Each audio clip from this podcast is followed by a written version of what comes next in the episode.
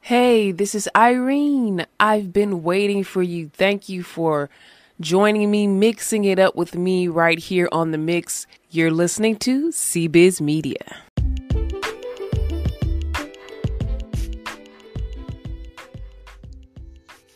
Hey everyone, this is Irene again with another review. I am reviewing The One on TV One, where your hosts are the popular gospel artist Kirk Franklin and his wife Tammy. Um, so this show comes on TV One. It's a dating show where there's a, two different people, a male and a female, trying to find the one. Uh, Kirk and Tammy are there as their as your comic relief in some ways, as well as giving sage advice because they are a longtime married couple. So they are gonna guide them on this journey in finding the one. Uh, they're entertaining. They're good hosts. Uh, I do feel that they're trying to be a little edgy. Kirk's trying to be a little bit edgy with his language on the show. And we all know that he had the issue where he cussed out his son. So that's the thing that happened. Um, to me, he's a little bit edgy on this. But let's let's get off of that part and talk about the show because I do think it's a good show. I think they're great host. And I like the concept of finding the one. And to me, that is biblical, that's faith based as well. A lot of people want to find the one, even though we live in a society where you can find many and you can go online and you can meet people within an instant, within a swipe of a finger, and you can do a lot of different things, maybe too many things. But I do believe in the heart of people. Uh, it doesn't matter your age, younger or older, both of these people are older, probably ready to settle down, but I believe that, you know, everybody on some level wants to find that one person that they can always count on that really gets them. It can be too much to just have all of these multiple people and you don't know what you're going to get on a given day. To have the one and to know who they are, know what you're going to get, and to be safe and comfortable with them. I think everybody wants that on some level. And for person of faith, hopefully that leads to marriage, right? So, and even people that aren't of faith, a lot of people still want to have that marriage and have that marriage goal. So we have two different people on the same journey. One's male and one's female. And they basically, like many other dating shows, they go on group dates, they go on couple dates, they have their one on one time, they get to know multiple different people. And that's how it's set up. Now, the guy Brent, I believe, I think he was on Ready to Love. He was on one of these other African American reality shows with a predominantly black cast. Uh, so I do find him as a memorable character there. I don't recall ever seeing Ashley, but she really stands out to me on a couple of the episodes. The series is not over yet. I think it's like four episodes in, and I just binge watched all four of these episodes. But I really love the last couple episodes with Ashley in it because, you know, she was given the option, like both of both of them are, uh, as they date, they do their group date. They meet two people at a time.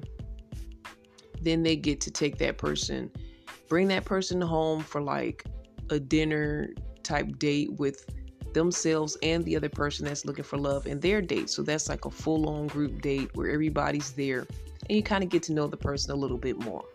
So with Ashley, um, her and Brent are both kind of active physical people, so I think they were at some type of different type of gym where they had challenges. So Ashley meets her two guys, and one is more um swag. He seems more confident. She's more attracted to one. The other one's a little bit more standoffish. He's not as competitive. He's not as physical. So, you know, you can see maybe why he's not, you know, that up for it is confidence wise. So she tries to pull out his confidence and everything and who he is when they have the dinner dates together and have their second chance to assess these people. And in her second assessment, as well as Brent's assessment, second assessment of his um, female dates, they're all together. There's alcohol involved. So Ashley really gets to see the truth about the guy she was more attracted to. He drinks a lot, and she has an issue with drinking because her father had a, a drinking problem and he is now recovered and a good father to her at this point in her life, but she has an issue with drinking. So the one guy seems like the party type, the one she had more interest in. And, you know, he's also flirting with the other women that are supposed to be dating the other guy that's looking for the one. So I like that group dynamic where they put everybody together and you get to kind of see the real, real on these people. This was like a really good episode, really dramatic.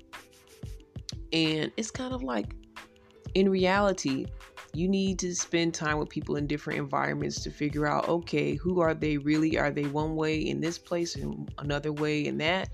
So that's something you need to know before you go further in relationships. But basically, at the end of the night, they each have to pick one of the persons they want to continue to take this journey with. That person will go into a house and, you know, after so many people that they choose out of the two, they all go into this house and live together and really get to see the real deal on these people and, you know, narrow down their choice. But for tonight, she's just trying to pick one out of the two. The other guy was a little more standoffish. She tried to get him to open up. Um, he just had different types of views when it came to marriage that she didn't agree with and he also had a failed engagement after a year. Actually, not a failed engagement, but an ultimatum because it was like as if he was forced to marry this person, and, and because he chose not to, the relationship didn't work. It just looked iffy. It just looked funny to her, and she didn't really feel a connection with either of these guys. But she had to pick one by the end of the night. So they leave the episode there, and we wonder who she's to pick because both of these guys aren't that great. And if it were me, I would pick neither one of them. But the rules of the show is that you really you're supposed to pick one. So we go into the next episode. They left you on a cliffhanger. You had to wait till next week to the next episode and see what Ashley chose. And I'll tell you who she chose in a moment.